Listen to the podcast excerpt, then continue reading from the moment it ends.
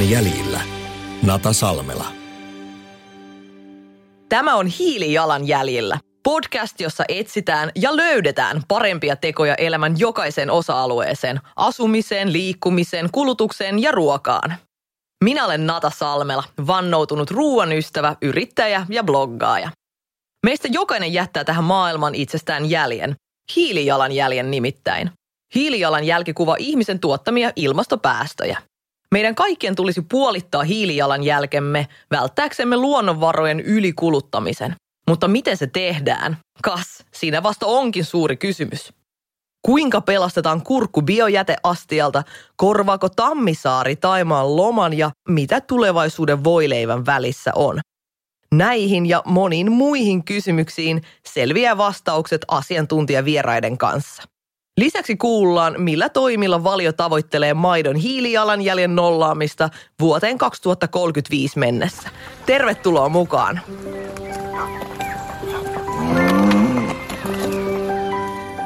Mihin lähtisi seuraavalla lomalla? Sansibarin, Sevillan vai Savoon? Ottaisiko alle lentokoneen, junan vai laivan? Vai jäisikö sittenkin nautiskelemaan oman kotikaupungin antimista? Matkustaminen on osa meidän länsimaalaisten ihmisten arkea, josta on hankala luopua kokonaan. Mutta omatunto soimaa ja maailman tuska painaa päälle. Miten matkustusahdistusta voi lievittää ja mitä vaihtoehtoja on olemassa kaukolomien tilalle? Viime vuonna tiedostavien kuluttajien sanavarastoon ovat hiipineet termit kuten staycation, joka kertoo matkustamisen trendin olevan tänä päivänä lähempänä kuin päivätasaajalla. Staycationilla buukataan kaupungin kiinnostavin hotelli, jonka kaveriksi tehdään museokierros omassa kotikaupungissa ja illallinen korttelin päässä hotellin lakanoista. Kyllä kelpaa paatuneimmankin jännityksen etsijän. Trendikkäimmät maailmanmatkaajat ja nomadit vaihtavat Balin auringonlaskut pohjoisen luonnon karunkauniisiin maisemiin, kiertävät lähiseutuja uusiutuvilla polttoaineilla kulkevilla autoillaan tai hyppäävät rinkkansa kanssa yöjunan kyytiin. Luonto kiittää ja niin kiittävät myös tuhannet someseuraajat napatessaan paikkamerkinnät tulevan oman lomansa suunnitelmiin. Tämä ei ole mikään pienen piirin juttu, vaan globaali trendi. Olipa valintasi suvun perintömökki tai Euroopan kulttuurikohde, tänään saat toivottavasti runsaasti inspiraatiota seuraavan lomasi ja arkipäivän kulkemiseen. Hiilijalanjäljellä podcastin kolmannessa jaksossa studiovieraana on suomalaisten bloggajien ykköskaartiin kuuluva Julia Tureen, joka jakaa kanavissaan näkemyksensä säästämisen ja sijoittamisen lisäksi myös elämästä saaristossa ja junakiskoilla. Tervetuloa studioon Julia. Kiitos Nata. Hei, ihan alkuun tällainen tyhjentävä kyssäri, että koetko sinä matkustusahdistusta? Ai että mä todella koen valtavaa matkustusahdistusta. No mistä se johtuu? No ihan vaan tästä ilmastonmuutoksesta. Jos sitä ei olisi, niin mä reissaisin tuolla aivan niin kuin suunapäänä menemään. Ei olisi niin kuin mitään ongelmaa. Mutta sitten kun on, on lukenut, että millaisia päästöjä noista lentokoneista tulee ja miten tietyllä tapaa niin turhaa se lentäminen on, on, kun syödä ihmisen pitää ja liikkua ihmisen pitää, mutta matkustaa sen ei pidä, niin, niin sitten mä oon ajatellut, että tämä on just sitä niin kuin sellaista turhaa, mihin mun ei pitäisi niin kuin sitä hiilijalanjälkeä kasvattaa. Toi on kyllä ihan totta. Ja hiilijalanjäljestä kun mainitsit, niin tosiaan siis liikkuminenhan on noin yksi neljäs osa ihmisen aiheuttamista niin kuin päästöistä ylipäätään. Muita sitten osioita ovat sitten kulutus, asuminen ja ruoka. Eli kyllä ihan vähintään yhtä suuresta sitten roolista voidaan puhua nimenomaan matkustamisen ja sen liikkumisen osalta. No entäs tota, jos palataan niin kuin hetki taaksepäin, niin tota, millainen matkailija sä ennen olit? Koska mä luulen, että meistä aika moni on viime vuosina sitten ainakin nimenomaan tiedostavasta näkökulmasta muuttanut niitä omia matkailutottumuksia tässä vuosien varrella. Että ennen kuin mennään siihen, niin palataan vähän niin kuin historiankirjasta no, taaksepäin. Mä oon ollut just semmoinen niin kuin kaikki mulle heti nyt matkaaja. Mä oon käynyt ihan tosi monessa eri paikassa, ollut viettänyt kuukauden Tansaniassa ja Myanmarissa ja Taimaassa ja – kiertänyt Eurooppaa, ollut kolme kertaa reilaamassa, tehnyt roadtripin Jenkeissä, ollut Kuubassa matkailemassa, tehnyt niin kuin tosi paljon erilaisia reissuja. Et mulla on ollut niin kuin elämäntapa vähän sellainen, että joka talvi pitää päästä jonnekin vähän isommalle reissulle ja sitten kun mä aloitin työn tekemiseen 21-vuotiaana, niin mulla on myös ollut aina rahaa siihen, niin, niin sitten mä, niin mä oon todellakin niin kuin omaa hiilijalanjälkeäni kasvattanut täällä. Mä oon ollut ihan vähän samantyyppinen, että itselleni ehkä tosin semmoisena niin kuin erona tuohon on ollut se, että mulle matkustaminen on ollut tosi kiinteästi osa mun työtä. Että mä olin aikaisemmin töissä tuolla niin kuin muodin parissa, jossa sitten vähintään kaksi kertaa vuodessa järjestettiin mallistopalaverit jossakin Euroopan kaupungissa. Että niihin sitten tosiaan aina lähdettiin viikoksi katselemaan, mitä uutta tota, muodin saralla tapahtuu. Sitten tähän päälle erilaiset messut, alan messut ja muut sitten työmatkat, jotka tähän liittyvät. Joo, mä itse asiassa niin myös työmatkaillut tosi paljon. Mä niin kuin, jopa unohdin nämä, mutta mä oon ollut niin tyliin nykis pari kertaa haastelemassa tai Justin Timberlakea ja tämän tyyppisiä hahmoja. Lontoossa, Pariisissa, Tukholmassa, niin kuin tällaisissa paikoissa käynyt lukuisia kertoja silloin, kun mä ollut Demissä ja Trendilehdessä töissä, niin aina näin kaikki julkishaastattelut usein järkättiin jossain niin kuin muussa maassa.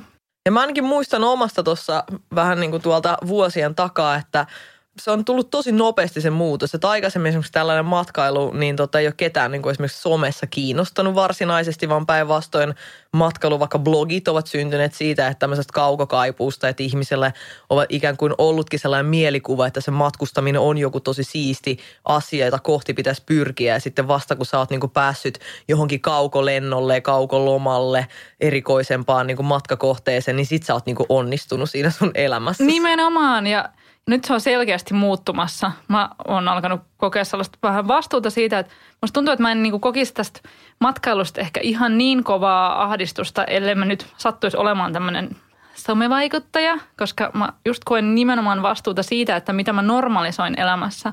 Että jos mä niinku pidän normaalina tai niinku syötän sinne feediin sellaista sisältöä, että jee, täällä taas Taimaassa ihanat varpaat täällä hiekkarannalla, niin sittenhän se normalisoi sitä, että joo, kaikkien kuuluisi ikään kuin päästä Taimaahan kerran talvessa. Että se on niinku sellaista tavallisen ihmisen tavallista arkea. Ja sitten kun mä nyt on päättänyt, että kun kerran olen tämmöinen vaikuttaja jollain tasolla – niin sitten mulla on niin kuin vastuu siitä, että mä en niin kuin syötä ihmiselle tällaisia ajatuksia siitä, että mitä niiden pitäisi tehdä, jotka sitten kuitenkin on niin kuin mun mielestä eettisesti kyseenalaisia – Yksi tällainen niin näkökulma, kun sä sanoit tuossa aikaisemmin, että tämmöinen matkustaminen ei ole mikään pakollinen juttu, kuten vaikkapa nyt asuminen ja syöminen, että jokaisen pitää saada joku kattopään päälle ja, ja sitten tota ruokaa lautaselle.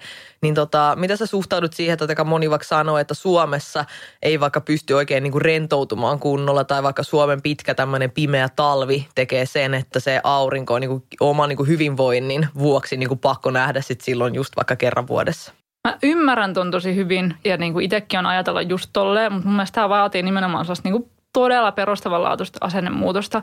Ja nyt sitten esimerkiksi niin kuin Lappi on trendannut kauheasti ja siis jos katsoo niitä somekuvia sieltä Lapista, niin siellä sitä aurinkoa kyllä on. Mä oon itsekin ollut talvella Lapissa ja se on niin, kuin niin taivaallista. Että sitten vaan jotenkin niin kuin on pakko kääntää jotain päässä silleen että alkaa miettiä, että, että mitkä on ne toiveet ja halut ja mitkä on ne tavat rentoutua. Ja kyllä mä oon sitä mieltä, että, että jossain niin kuin hiitokeskuksessa tai jossain niin kuin tunturilla tai ladulla pystyy yhtä lailla niin kuin rentoutumaan kuin sitten siellä, siellä lämpimässä. Ja siis pitää kuitenkin muistaa, että, tämä matkailu on aivan sairaan uusi ilmiö. Eihän me nyt niin kuin mä ja sä olla meidän lapsuudessa missään niin kuin etelässä sillä oltu. Että se on niin kuin ihan viime vuosina tullut tämä ilmiö, niin sen takia semmoista tuntuu vähän niin kuin oudoltakin sanoa, että mun on ihan pakko päästä silleen, että no ei sun on nyt, niin kuin, että ei ole ennenkään pitänyt päästä. Joo, mä olin ensimmäistä kertaa lentokoneessa 15-vuotiaana niin, ja kau- niin. kaukokohde oli niinkin eksoottinen kuin Saksa, johon niin. tosiaan meni tällaiselle viikon kestävälle nuorisoleirille. Eli tota, siitä oli ehkä glamour sitten aika kaukana, mutta mä muistan, että olihan se nyt niin kuin jännittävää. Totta kai. Ja tosiaan nyt tänä päivänä, kun miettii vaikka 15-vuotiaasta, niin ehkä heille nyt esimerkiksi niin kuin lentokoneessa oleminen on huomattavasti jotenkin läheisempää. Ja Suomi on varmasti tehnyt sen. Sepä. Ja normalisoinut sit sitä kautta myöskin tällaisia erilaisia matkustustapoja. Nimenomaan. No entä sitten, millainen matkailija sä tällä hetkellä olet? No nyt mä oon ollut lentolakossa kolme vuotta. Tämä ei tarkoita sitä, että mä en aikoisi koskaan enää lentää. Luultavasti kyllä niin kuin, mulla on, on kaikenlaisia haaveita, joista mä en ole niin kuin, ihan halunnut vielä päästä irti, mutta mun ajatukseni on se, että voi niin kuin käydä vaikka kerran viidessä tai ehkä kerran kahdeksassa vuodessa tai jotenkin tällä niin kuin todella paljon harvemmin kuin aikaisemmin. Mutta tällä hetkellä mä oon siis niin kuin todella vahva kotimaanmatkailija. Mä oon, oon löytänyt ihan silleen niin kuin kotimaan matkailun riemut tässä viime vuosina.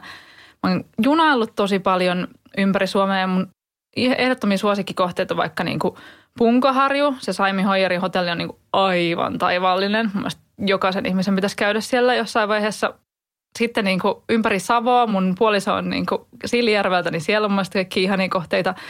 Ja sitten mä oon itse niin vannoutunut varsinaissuomalainen, niin mun mielestä niin kuin Turku on se paikka, johon niin kuin jokaisen suomalaisen pitää suunnata kerran kesässä. Aika hauska. Tota, mä itse on vähän niin kuin muuttunut samantyyppiseksi kotimaan matkailijaksi, että mulla on edelleen, en ole ihan noin puritanisti kuin sinä, eli tota se yleensä joku lento aina vuoteen mahtuu, että aika usein on ollut ruoan ympärille keskittyviä. Et Ihanaa. Mulla, mulla mä niinku koen, että se tota, ruokaintohimo on ollut sellainen, joka on raivannut tosi paljon myöskin sitten Suomen rajojen ulkopuolelle tutustumaan eri maiden ruokakulttuureihin ja sitten sieltä niinku imemään sitä erilaista inspiraatiota myös niinku töihin. Joo, että se joo, ei ole joo. pelkästään ollut edes sellaista niinku vapaa-ajan nautiskelua. Mutta sitten taas se ruokamatkailu, niin sehän on ollut maailman helpointa myöskin täällä Suomessa Niin, toteuttaa. Että totta. sitten Yksi tällainen, mitä mä oon huomannut, että Suomessa lähes jokaisessa isommassa kaupungissa on aina joku tällainen yksi ainakin vähintään paikallinen tällainen tosi kuuma niin kuin ravintola, mihin sitten niin kuin kannattaa matkustaa. Niin on. Ja sitten näitä olenkin sitten keräillyt tässä itselleni ihan muistioon aina ylös ja mulla onkin ollut ihan tällaisia tiettyjä ravintoloita vaikkapa Oulussa tai Jyväskylässä tai sitten siellä Turussa, jota varten on niin kuin ihan absoluuttisen pakko lähteä sitten siellä paikkakunnalla käymään. Ja tota, mä muistan yksi tällainen hauska tota matka tässä viime vuosilta on ollut, että kun ajettiin tällaisella biokaasuautolla Helsingistä Ouluun, testailtiin vähän miten se auto toimii, että päästiin Ouluun ja takaisin Helsingistä niin sen pelkän biokaasun varassa ja sitten siellä paikan päällä niin syötiin sitten siellä ravintolassa Oulussa niin tällaista upeaa tämmöistä naudan pihviä sellaista maitolehmästä tehtyä, jota sitten alettiin valmistamaan siellä ravintolassa siinä vaiheessa, kun mä ajettiin Jyväskylän kohdalla. Eli se koko tota, niin kuin matka Jyväskylästä Ouluun, niin mä istuin siellä biokaasulla kulkevassa autossa ja tiesin, että kohta mä pääsen syömään sen niin kuin meille vartavasten tehdyn pihvi, jonka minä tilasin siinä sitten vähän ennen Jyväskylän. Mahtavaa. Mä tykkään hirveästi tuosta ideasta, että on niinku joku teema, minkä ympärillä reissaa. Et mä oon niinku miettinyt, että pitäisi ottaa enemmänkin tällaisia. Seuraavaksi ajattelin käydä katsomassa esimerkiksi suomalaisia itse-taideteoksia ympäriinsä. Ja tolleen, että jos sulla on niinku nämä raflat. Voit sä laittaa ne joskus jakoon niinku nämä ravintolat jonnekin. Joo, ehdottomasti täytyykin laittaa ja sitten myöskin ne annokset, mitä niissä pitää syödä. Joo, joo, ja joo, sitten joo. Tällainen- rakastan tommosia. Joo, maakuntaruoka on myös yksi tällainen niin kuin mielestäni hauska ilmiö, mikä on trendannut viime vuosina, että ylipäätään tämä lähiruokatrendin ympärille, että tuntuu, että sitten tänä päivänä just ne vaikka tietyt Kuopion torin, jotkut Joo. muikut tai muut tällaiset ovat niin kuin nostaneet päätään sieltä selkeästi Todellakin. Mä, enemmän. mä oon vaikka niinku kolilla söin just jotain sellaista jäkälää, joka oli otettu jostain niinku siitä naapurista ja, ja sitten niinku poroa, joka oli, oli sit niinku ihan huudelta ja silleen, että, että on niinku ihana ajatus mennä jonnekin Suomi-kohteeseen ja syödä jotain niinku lähiruokaa just siellä. Ihanaa, tämä meidän keskustelu meni heti tähän ruoka, ruokamatkailuun. Mä se luulen, on että niin tärkeä osa matkailua. Joo, ja musta tuntuu, että ei ole niinku ainoat, joille niinku se ruoka on nimenomaan sitten siinä, niinku, e- joka erottaa ehkä sen loman siitä arjesta. Eli nimenomaan, Nimenomaan. itse siellä staycationillekin on kokenut tosi tärkeäksi sitten vaikka kokeilla jotakin sellaista ravintolaa, mihin ei normaalissa arjessa pääse sitten. Niinpä. Ja sitten on niin kuin monissa hotelleissakin on kyllä hyvät raflat, joihin ei tule muuten mentyä. No mitäs tota ylipäätään eri vaihtoehtoissa näet matkustamiselle tänä päivänä? No mä ajattelen, että siitä matkustamisesta tulisi niinku vähän sellaista spesiaalimpaa niinku sellaisesta kaukomatkailusta, mutta sitten sellaisia niinku lähimatkoja mun mielestä voisi tehdä ihminen vähän enemmänkin. Et mä oon ruvennut matkaamaan myös talvisin, että mä teen viikonloppureissuja tyylin Tampereelle tai just vaikka Ouluun tai jonnekin tällaiseen, niin yöjuna alle tai tekee roadtrippiä ja sitten vaan niinku voi lähteä silleen vaikka torstai-iltana ja tulla maanantai-aamuksi takaisin himaan, että et jotain ton tyyppistä. Ja sitten niin nämä staycationit. Mun mielestä se on niin ihan sairaan kiva ilmiö. Me pyritään mun puolison kanssa tekemään silleen, että meillä on aina varattuna seuraava hotelli.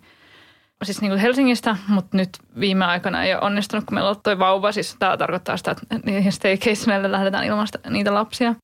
Okei, eli tosiaan se nimenomaan kotona pysyminen ei ole niin kuin se tavoitetila, vaan Ei, mä en niinku, kotona on jotenkin niin paljon kaikkia sellaisia velvollisuuksia, että koko ajan sellainen to-do-lista päässä, että tämä ja tämä ja tämä pitää hoitaa. Niin sitten siitä pääsee irti ihan vaan niin menemällä hotelliin tai sitten mökille. Tai yksi, mitä ei ole vielä mainittu, on, on niin nämä Airbnb-kämpät, jotka on ympäri Suomea ihan tosi paljon niin kuin edullisempia kuin pääkaupunkiseudulla. Ja sitten Turustakin voi saada jonkun niin kuin jokirannasta jonkun mielettömän lukaalin ihan jollain niin kuin tosi pilkkahinnalla. Eli niin niitäkin kannattaa mielestä tsekkaa. Hyvä pointti ja tuossahan pääsee vähän tolleen niin kuin elämään kuten paikallinen eläisi sit. nimenomaan. No entäs tota, tässä tulikin mainittua näistä matkustusmuodoista, niin, niin tota, teillä oli suunnitelmana tuossa aikaisemmin, ennen kuin maailmantilanne Joo. muutti hieman suunnitelmia, niin tuommoinen Interrail-reissu ja siis nimenomaan vielä koko perheen voimi. Kyllä. No mitä jos sä voisit vähän kertoa, että vaikka se nyt tässä tota itsestäsi johtumattomista syistä niin, niin kuin tällä kertaa kosahti, niin mistä ajatus ylipäätään siihen lähti ja Kun mun poika oli vauva, niin me käytiin Taimaassa silloin ja oltiin siellä kuukausi ja se oli ihanaa. Ja sitten mä ajattelin, että ah, mä haluan kanssa tällaisen uuden tällaisen niin kuin lomakuukauden niin mun äikkärin päätteeksi. Sitten mietittiin eka, että lähdetäänkö me jonnekin Balille tai jonnekin, mutta sitten mun puoliso oli silleen, että ei todellakaan, että meidän lentolakka on kestänyt niin pitkään, että ei me nyt niin kuin lähetä minnekään tällaiseen paikkaan. Ja sitten se oli myös vähän silleen, että Julia, että, että sun someseuraajat kyllä niin kuin tappaisi sut, jos nyt lähtisit tuonne maailmaan totta. Ja sitten me niin ruvettiin miettimään, että, että jos me halutaan jotain niin tästä spesiaalia, niin mitä se voisi olla. Me ollaan molemmat käyty paljon reilaamassa ja sitten mä ajattelin, että, että hei, että me kokeilla, että onnistuisiko se kahden lapsen kanssa. Kun Suomessa junamatkailu onnistuu meillä ihan iisisti, mutta just se, että, että varailisi kaikki yöjunia ja tällaisia.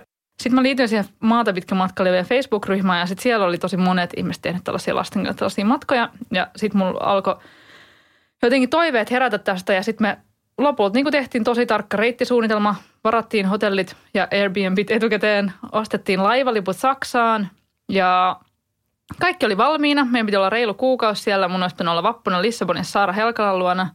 Ja sitten tuli tämä korona ja box kaikki lähti.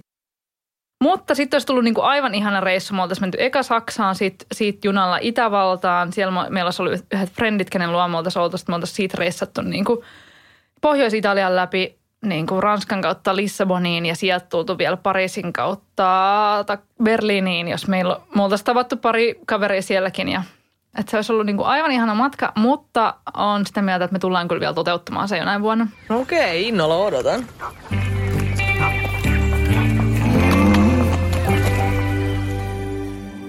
Nyt on hottia ja kuumaa. Liikenteen hiilijalanjälki on kuuma puheenaihe, joka koskettaa jokaista suomalaista. Liikenne tuottaa viidenneksen Suomen kasvihuonepäästöistä ja maidon osuus päästöistä on noin 4 prosentin luokkaa. Valio haluaa nollata maidon hiilijalanjäljen vuoteen 2035 mennessä. Kunnianhimoinen tavoite on mahdollista saavuttaa erityisesti kolmella tavalla. Nurmipeltoihin täytyy sitoa ilmasta nykyistä enemmän hiilidioksidia ja lannasta on tehtävä biokaasua korvaamaan fossiilisia polttoaineita. Saman aikaan soista raivattujen peltojen päästöjä pitää vähentää ja se onkin iso haaste. Ajaisitko mieluummin bensalla vai biojätteestä syntyneellä uusiutuvalla polttoaineella? Minä olen ajanut biokaasulla Helsingistä Ouluun ja takaisin. Matka oli ihan yhtä leppoisa kuin muulloinkin, en edes huomannut tekeväni ekotekoa. Biokaasua valmistetaan orgaanisista jätteistä, esimerkiksi biojätteistä, kyllä te tiedätte perunankuorista ja sen semmottiista. Lisäksi biokaasun valmistukseen käytetään biomajojen tuotoksia, jäteveden puhdistamoiden, lietteitä ja maatalouden lantaa. Suomessa syntyy vuosittain noin 15 miljoonaa tonnia lantaa, mikä tekee sitä kiinnostavan raaka-aineen biokaasun tuotannossa myös suuremmassa mittakaavassa. Jos matkustusahdistus vaivaa meitä muita, niin valion ensimmäistä biokaasulla kulkeva maitoauto se ei ainakaan vaivaa. Puhtaasti uusiutuvalla polttoaineella huristeleva maitoauto kerää luomumaidot ja kuskaa ne eteenpäin jalostettavaksi. Todellinen kiertotalouden teko. Tulevaisuudessa valion tavoitteena onkin, että kaikki kuljetukset olisivat hiilineutraaleja. Eipä siis muuta kuin hurrur tavoitetta kohti. Siirrytään niin kuin tällaisessa lomailussa niin ehkä suomalaisille perinteisemmin hieman tutumpaan aiheeseen, nimittäin mökkeilyyn. Mm. Te tota aloititte tämän mökin kunnostusprojektin. Mistä tällainen innostus yhtäkkiä sai alkunsa? No meillä on ollut tämmöinen suvumökki pitkään käyttämättömänä, ehkä kymmenisen vuotta. Se on mun mamma ja papan vanha mökki tuolla Turun saaristossa. Ja sitten kukaan ei oikeastaan niin kuin hirveästi halunnut sitä, koska kaikilla on omat elämänsä ja mökkeily ei ole ollut tähän mennessä kauhean trendikästä. Mutta sitten vähän mun puoliso alettiin niin kuin viettää siellä aikaa. Se oli aivan niin kuin, terassit oli niin lahot, että niin kuin jalka meni läpi ja se kaipasi kriittisesti kunnostusta. Ja nyt sitten niin kuin tänä keväänä me sitten vihdoin päätettiin, että kyllä, että me voidaan laittaa meidän kaikki säästöt ja rahat ja niin kuin repiä tuhkatkin pesästä ja kunnostaa se mökki. Ja puoli vuotta tiukkaa remontoimista ja me saatiin se valmiiksi. Ihana kuulla. Miten te olette nyt viihtynyt siellä?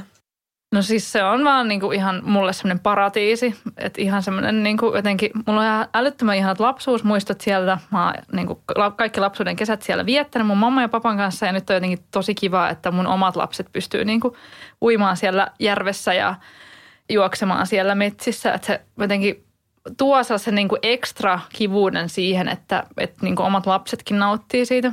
Kiva. Ja kuuli oli muuten tähän väliin tota tiedoksi, että tämän Hiilijalanjäljellä podcastin niin tulevissa jaksoissa niin puhutaan myös muista asioista tähän teemaan liittyen. Eli tuolla jaksossa seitsemän niin käsitellään sitten isommin asumista, mutta myös mökkeilyä. Eli kannattaa sitten ottaa myös ne tulevat podcastin jaksot sieltä haltuun. No entäs tota mökkeilyssä aika usein niin tällaisella kaupunkilaisen niin näkökulmasta tulee se, se kulkeminen ehkä ensimmäiseksi mieleen tämmöisenä haasteena. Että aika usein mökit sijaitsevat jossakin muualla kuin täällä, mm-hmm. täällä ihan pääkaupunkiseudulla. Miten te olette ratkaissut tämän tota kulkemishaasteen? No meillä on niin siitä ihan mieletön luksustilanne, että se mökki sijaitsee sellaisella saarella kuin kaksi kertaa, jonne menee siis julkinen liikenne. Niin kuin bussi menee sinne saakka, mikä on niin kuin ihan, ihan eeppisen helppoa. Eli sinne pääsee siis junalla ja bussilla perille saakka lastenvaunuilla. Ja Turussa vielä niin kuin lastenvaunujen kanssa busseilua ilmasta, mikä tietenkin ilahduttaa minua Kantturaa. Mutta siis kyllä me välillä ollaan myös tehty sitä, että me ollaan vuokrattu auto ja menty sinne, että ei me niin kuin joka kerta jaksta junalla matkata, että jos on niin vaikka paljon kamaa tai tälleen, niin, niin sitten se on ihan kiva. Ja sitten me ollaan puhuttu, että voitaisiin niin kuin välillä myös niin kuin liisaa auto vaikka kesäksi tyyli, vaikka heinäkuuksi tai joku tämän tyyppinen ratkaisu. Okei, se kuulostaa ihan fiksulta. Ja tosiaan mökkeilyssähän niin kuin ainahan sulla on sitä tavaraa. Että tuntuu, että Sepä. niitä nyssyköitä riittää Todellakin. ja ruokakasseja ja sitä sun tätä. Mutta kuulostaa kyllä tosi tuota luksukselta toi julkinen liikenne tonne mökin suuntaan. Mä ainakin itse esimerkiksi omassa arjessa niin tota, aika pitkälti on pärjännyt ilman mitään omaa autoa, mutta sitten tuntuu aina sitten se mökkeily sitä vaatii. Mutta tosiaan on ihan kivakin tänä päivänä, että on erilaisia tällaisia yhteiskäyttömahdollisuuksia autoissa. Ja... Joo, nyt ne on niinku, mun mielestä just tämmöinen niinku kuukauden tai parin kuukauden autojen liisaus on niinku, se on mahdollistunut ihan viime vuosina tosi paljon helpommaksi. Koska mun mielestä jotenkin ankeet, että pitäisi ostaa kokonaan oma auto, kun me ei tarvita sitä niinku sit talvisin juuri ollenkaan. Niin sitten just tämmöinen, että, että voisi niinku vähäksi aikaa vuokraa, niin, niin se toimii kivasti. No entäs tota mökkeilystä ylipäätään, niin, niin tota, mitä sä koet niin esimerkiksi mökkeilyn olevan tälleen matkustamisen ehkä korvaajan tai täydentäjän näkökulmasta niin tällaisia parhaita puolia? Mun mielestä on ihanaa, että on semmoinen niin oma happy place. Että tiedätkö, silloin kun vaikka niin kuin menee synnyttävää lasta, nyt meni aika diipiksi, niin sitten niissä pahimmissa tuskan kivuissa niin voi niin kuin antaa sen mielen vaeltaa johonkin ihanaan paikkaan. Ja mulle se on niin kuin meidän mökin terassi. Että mä ajattelen, niin mä katson niitä koivuja, jotka niin kuin silleen siinä tuulessa ja auringon säteessä niin kuin heiluvat. Niin mulle on niin tärkeää joku sellainen paikka, mihin mä tiedän, että mä pääsen aina rentoutumaan ja, ja niin kuin matkatessa niin ei välttämättä niin kuin ole tällaisia paikkoja sitten samalla tavalla niin kuin pysty ikään kuin omimaan ja omistamaan, että tämä on nyt sitten mun paikkani.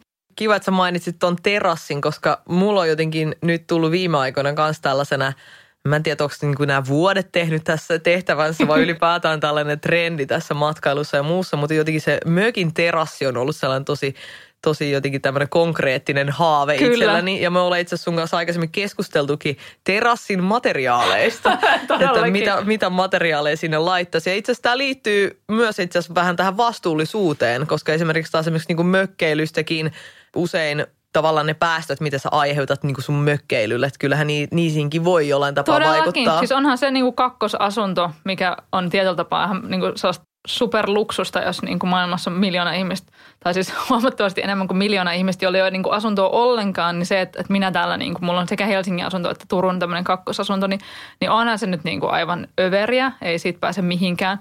Me ollaan yritetty tehdä kaikki siellä mahdollisimman ekologisesti, esimerkiksi just tämä niin kuin terassipuu, niin, niin, niin mä pitkään googlailin ja, ja tarkkailin, niin että et mitkä on niitä hyviä vaihtoehtoja sellaisia, missä niin kuin, mitkä esimerkiksi niin päästäisiin mitään myrkkyä sinne ympäristöön ja, ja löysin tällaisen niin kuin, ihmepuun nimeltä akkoja, joka tota, no, niin, on semmoista niin kuin etikassa kyllästettyä puuta, joka, joka pitäisi kestää niin kuin 50 vuotta ilman, että se tarvitsee vaihtaa.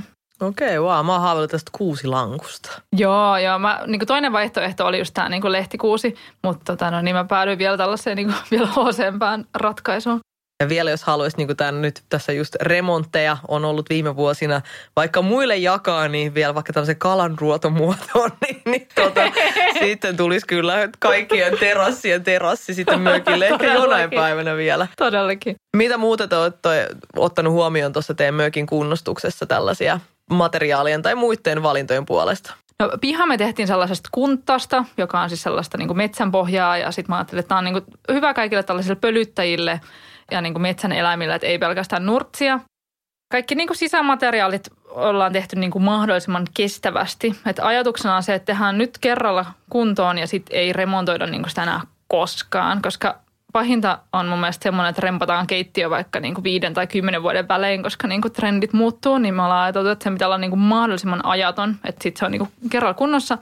Ja sitten energiasta, niin me ollaan hankittu sinne ilmalämpöpumppu, joka sitten säästää sähköä. Että sitten kun siellä pidetään niin pientä lämpöä myös talvella päällä, että se ei olisi niin, kuin, niin semmoinen niin energiasyöppä. Wow, tosi hyvin vinkkejä.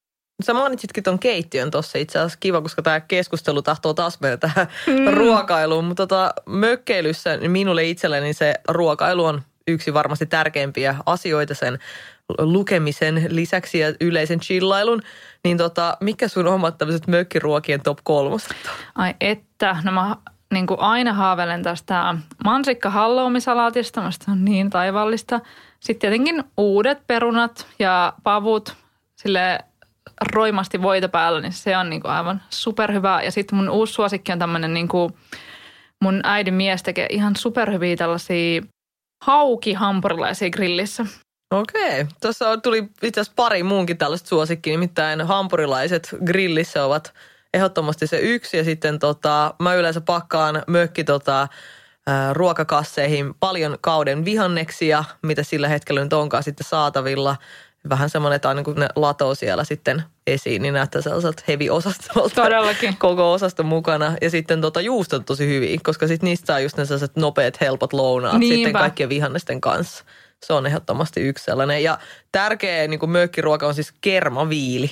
Sä saat siitä kaikki ne parhaat soosit niille kaloille ja sitten salaateille ja dippiin ja vähän kaikkea. Se on, se on ehdottomasti semmoinen, mitä ilman ei saa mökille lähteä.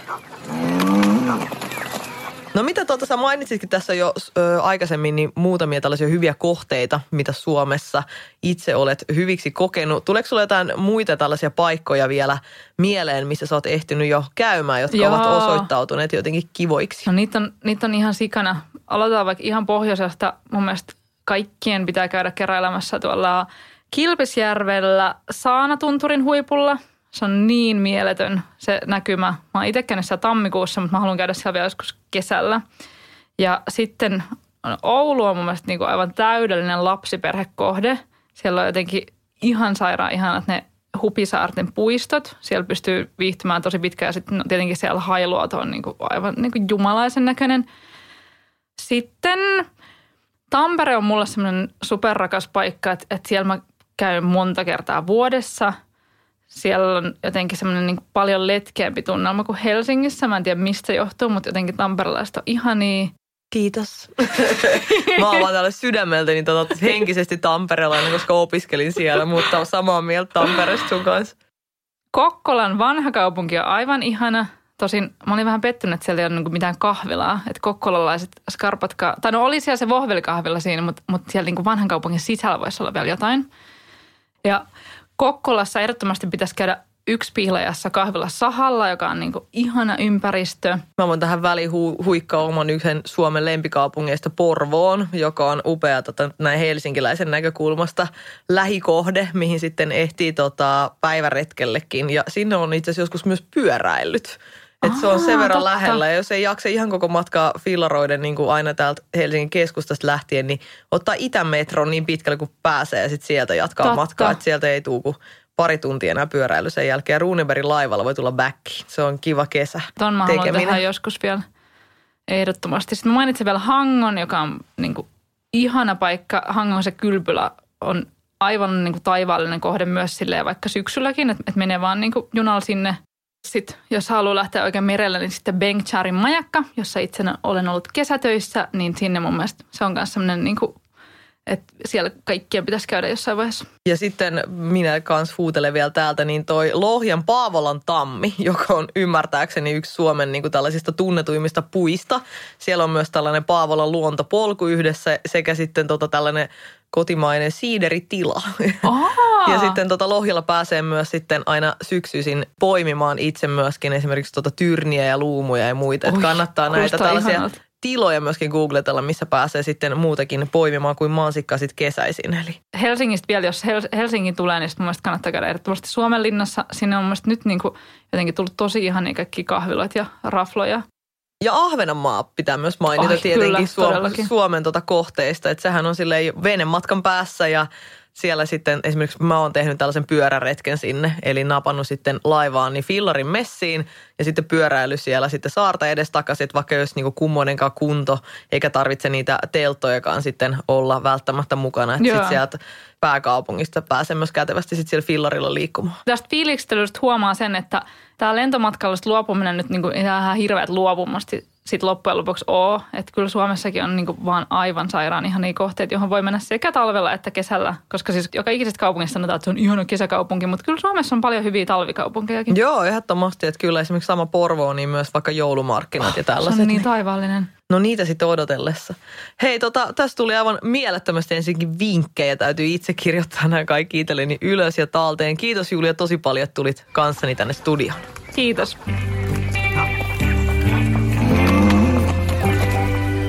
Hyvästi maailman ympärysmatkat, kuten tätä jaksoa kuunnellessa selkeästi huomasi. Vaan eipä tule ikävä sellaista, mitä ei ole koskaan päässyt edes kokemaan. Itse surffaan Tyynen valtameren aaltojen sijaan trendien aallon harjalla, nappaan junalipun kouraan ja menen katsomaan, mitä upeaa herkullista esimerkiksi Pohjanmaalta löytyy. Ehkä otan Juliasta vinkkiä ja laudotan vielä joskus terassin kestävästi tuotetusta puusta tulevien kesälomieni iloksi. Tulevaisuuden möksälle suunnataan tietysti uusiutuvilla polttoaineilla. Voisikohan perille liftata maitoauton kyydissä? Lisää faktoja esimerkiksi biokaasun tuotannosta löytyy valio.fiistä, josta bongat myös runsaasti ruokainspistä niin mökkikeittiön kuin kaupunkiköökkisi iloksi. Seuraavassa jaksossa otetaan kristallipallo kouraan ja kurkataan, mitä kaikkea jännittävää tulevaisuus meille tuo. Ei muuta kuin innovaatiokatsausta odotellen.